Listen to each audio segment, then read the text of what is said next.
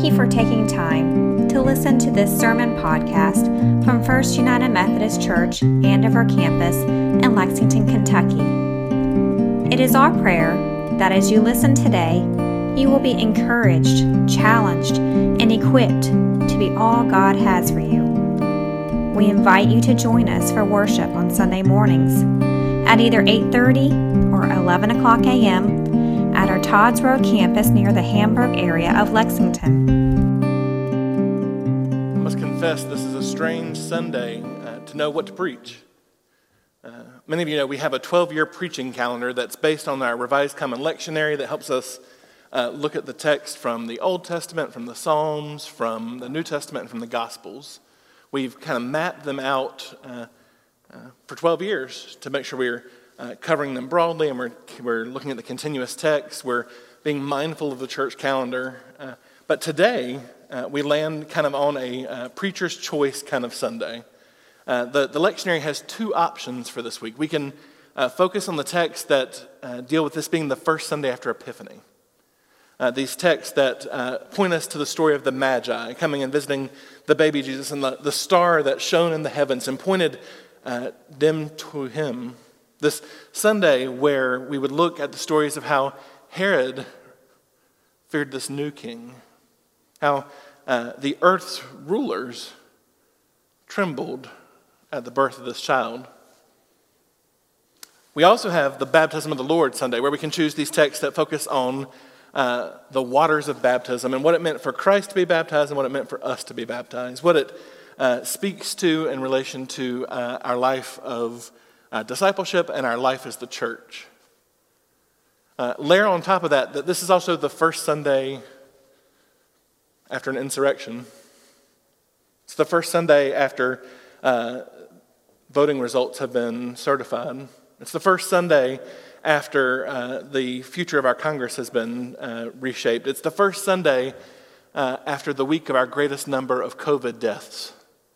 It's the first Sunday where Uh, our Commonwealth has seen a positivity rate of twelve percent. It's the first Sunday uh, where we look and we see hundreds and hundreds of new cases in our county, even with the students gone. And so what do you preach?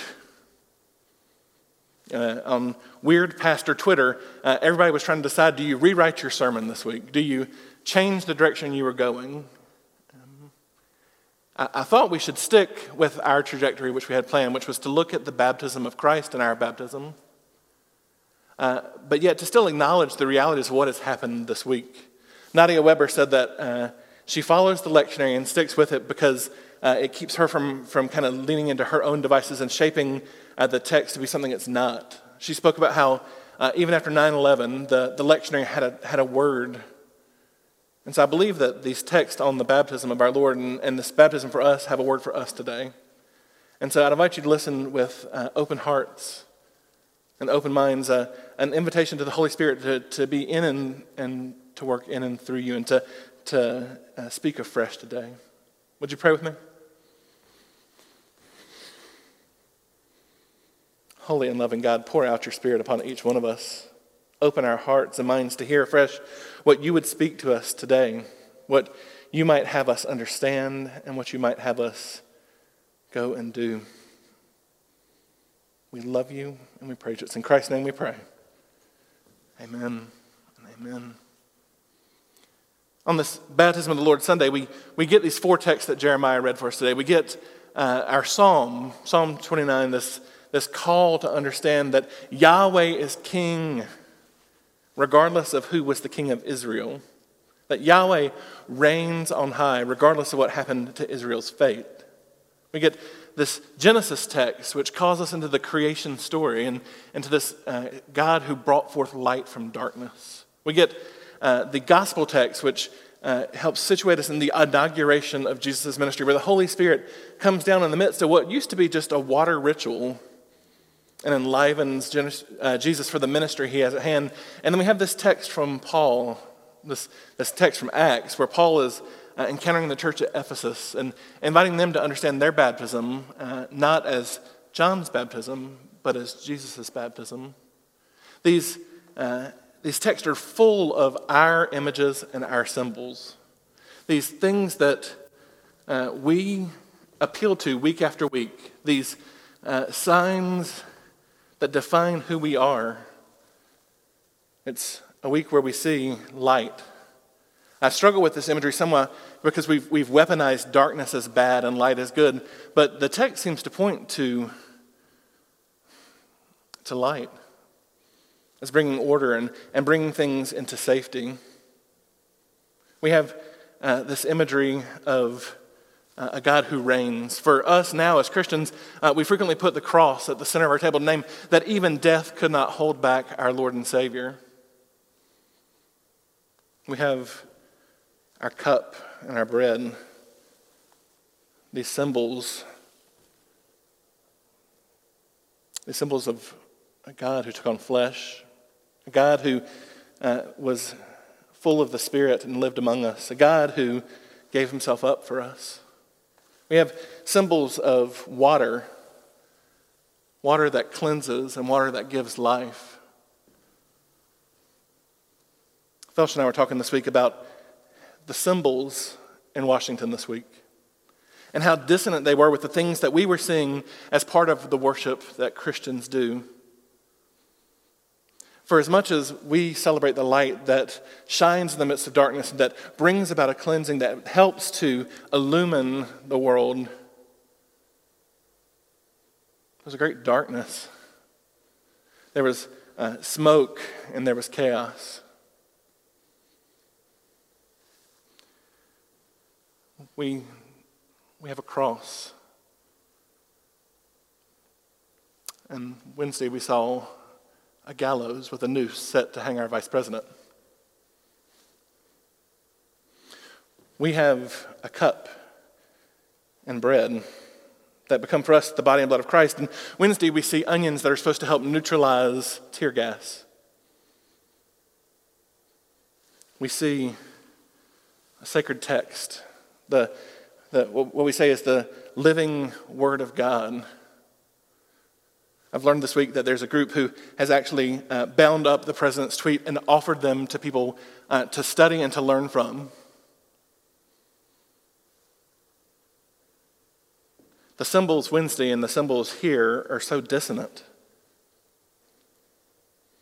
And they speak to a, a dissonant commitment. Uh, uh, I've seen screenshots of uh, folks talking in this new app, Parler, this week uh, about what they uh, have done and are going to do. And I, I saw lots of things about uh, remember that our allegiance isn't to a party or to the police or to Pence, that it's to President Trump. But when we come to worship, we say that our allegiance is to the, the same God that we declare in our, our affirmation of faith. I believe in God the Father Almighty. I believe in Jesus Christ, His only Son, and I believe in the Holy Spirit. We pray these prayers that say, Thy kingdom come, Thy will be done.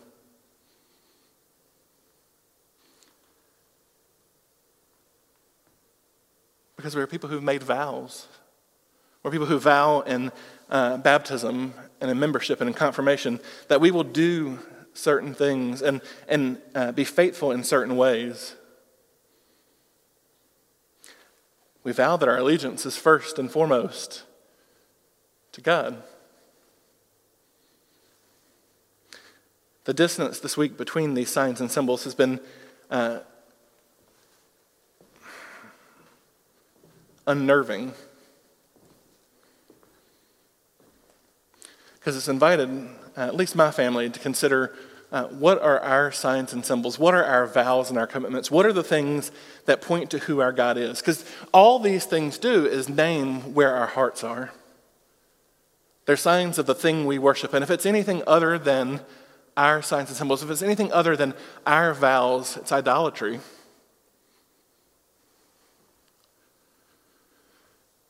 And surely the only way we can... can avoid idolatry. Surely the only way we can actually be faithful to God is through God's grace and through the work of His Holy Spirit. It's instead of focusing on our uh, Mark text today, on, on Jesus' baptism, uh, I'd like us to, to look especially at our text from Acts. This trip where Paul comes into Ephesus Uh, it comes right after a group of people, Priscilla and Aquila, have been talking to Apollos, this uh, uh, kind of first-generation Christian teacher, about what uh, the Holy Spirit is and does in the life of folks. Paul comes to Ephesus as Apollos has gone to uh, Corinth, and Paul meets up with some people. This is his third missionary journey.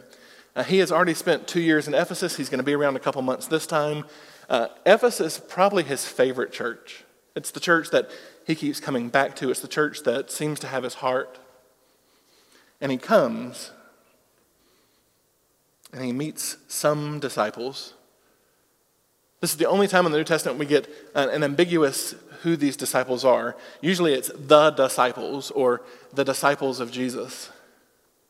Here it's some disciples. Are they disciples of Apollos? Are they disciples of John? Who are they? We, we don't know, but we know that Paul, uh, Paul first comes to them and says, Uh, did you receive the Holy Spirit when you came to believe?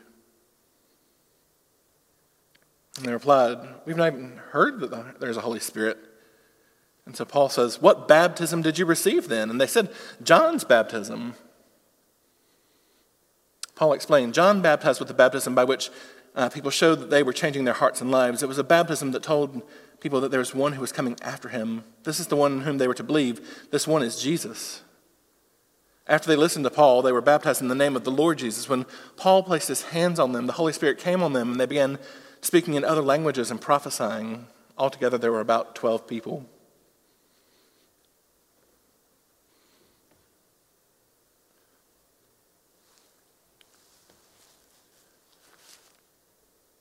For Paul, there is no discipleship outside the work of the Holy Spirit. The book of Acts is a testimony uh, to the spread of the Holy Spirit across the land and how it lights the fire of the church behind it.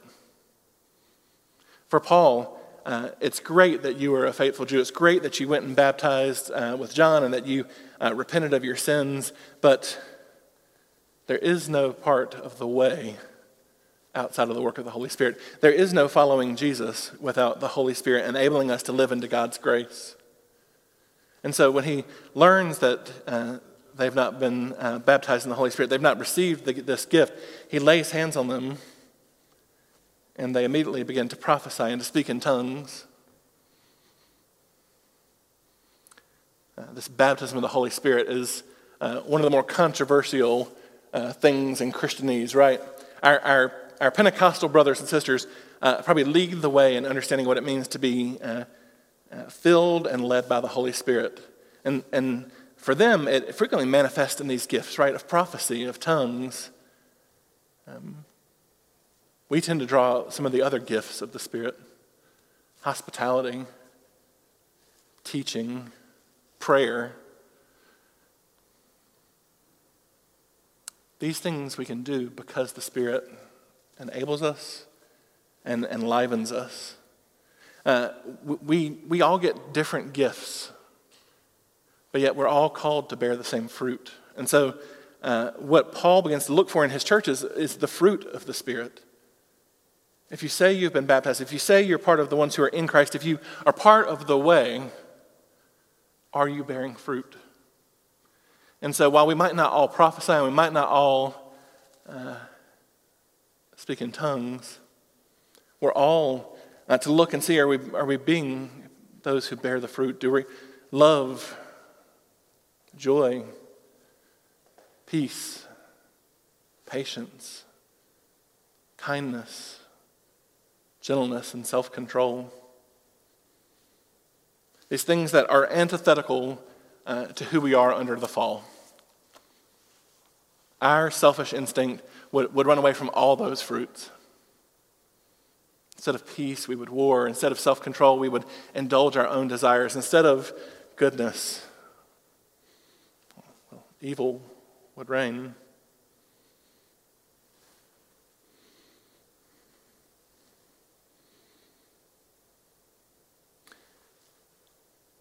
Has the Holy Spirit gotten a hold of you? Have you uh, begun to see the fruit of the Spirit in your life? Are you aware of ways in which the Holy Spirit is transforming you to be a people of the way? Are you Uh, cognizant of how the Holy Spirit helps keep you in Christ?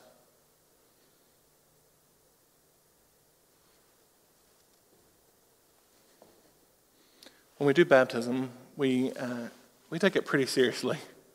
We invite folks in the membership, we take it seriously, and we vow together, believing that the Holy Spirit will unite us to do some pretty powerful things. We we answer historic questions, and then we make commitments to one another. I want to talk about just a little bit of our baptismal liturgy and how it uh, reflects our belief and our commitment to the work of the Holy Spirit in our lives. We ask those who are being baptized, on behalf of the whole church, I ask you, do you renounce the spiritual forces of wickedness? Reject the evil powers of this world and repent of your sin? If so, say, I do. Do you accept the freedom and power God gives you to resist evil, injustice, and oppression in whatever forms they present themselves? If so, you say, I do. And do you confess Jesus Christ as your Savior? Put your whole trust in His grace and promise to serve Him as your Lord in union with the church which Christ has opened to people of all ages, nations, and races? If so, say, I do. These three questions, we ask them and, and we give this rote, I do answer. But these are uh, questions that if we take seriously, if we trust the Holy Spirit to help us live into them, they will shape who we are and how we live. As a church, we, we unite with those who are being baptized or joining. We say, do you, as Christ's body of the church, reaffirm both your rejection of sin and your commitment to Christ? If so, say, we do. And will you nurture one another in Christian faith and life and include these persons now before you in your care? And then we all respond, with God's help, we will proclaim the good news and live according to the example of Christ. We will surround these persons with a community of love and forgiveness that they may grow in their trust of God and be found faithful to their service to others. We will pray for them that they may be true disciples who walk in the way that leads to life.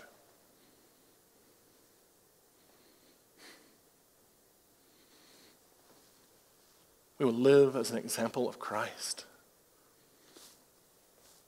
We have no hope of doing that outside the Holy Spirit, and yet we believe that the Spirit works in and through us and through our baptism and through the means of grace to enable us to do that. That's why uh, so many of our symbols are, are these very common things, right? Bread and cup, tap water, a little candle. But yet we invite the Holy Spirit into it, and we believe that something happens. We pray over the elements, and we believe that somehow, mysteriously, they become the very body and blood of Christ. And in baptism, we pray this. Pour out your Holy Spirit to bless this gift of water and those who receive it, to wash away their sins, to clothe them in righteousness throughout their lives, that dying and being raised with Christ, they may share his final victory. Friends, we believe something mysterious happens to this uh, Kentucky American water, tap water. Uh, we hope it's tap water, right? We, who knows what's coming out of the, the ground here. We believe that something mysterious happens, and that in that baptism moment, the Spirit comes upon us, enlivening us to do things that we could never do on our own, to be faithful uh, in ways that were not ever possible.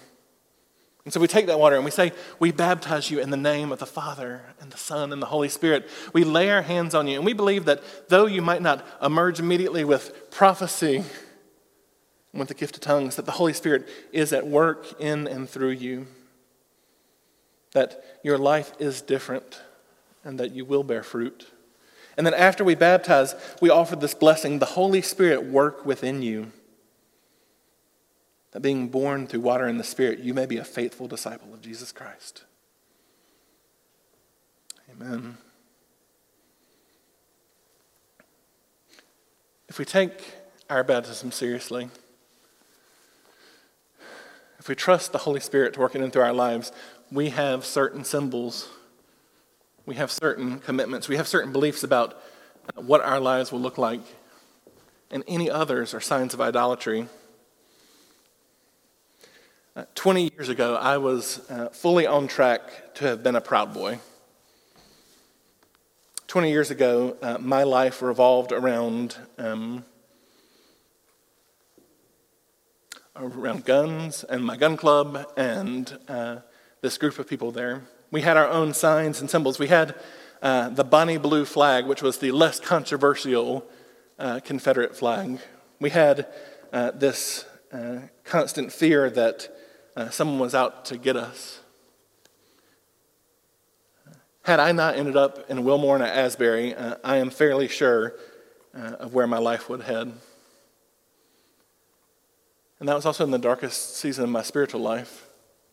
The season where uh, I was away from the church. The season where uh, I felt like I didn't have a place of belonging.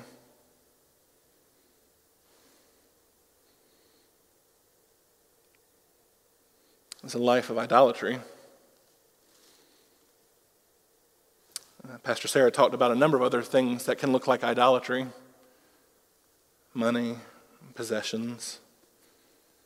Uh, I've had to fight in recent years this ideology or this uh, idolatry of wokeness, of uh, looking at justice and mercy for justice and mercy's sake, not for the ways in which they enact the gospel. And I'd love to invite you to consider uh, if if idolatry is trying to creep into your lives. As we begin a new year, as we uh, launch into the life of the church in twenty twenty-one, as we face a nation continually divided, as we look uh, at a pandemic that is far from over, are these your signs? Are the vows you made in baptism and membership, uh, the vows you're living out now? Is your commitment still to the body of Christ, or is it to some other group? And do you find yourself led and animated by the work of the Holy Spirit, or by anything else?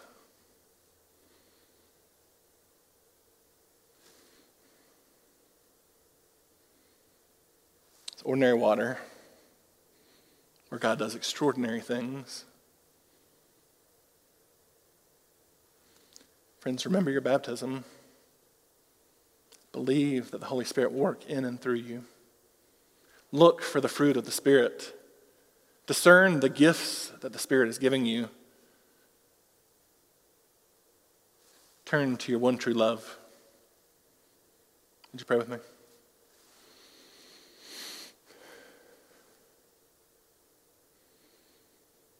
Holy and loving God,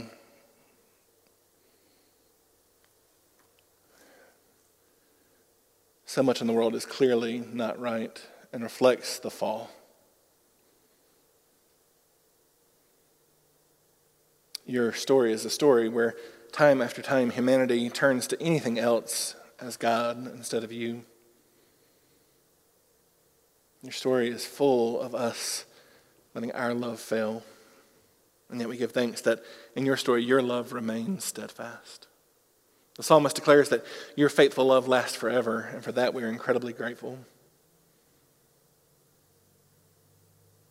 Lord, on this first Sunday after Epiphany, shine light on those areas where we might let idea, let idolatry creep in.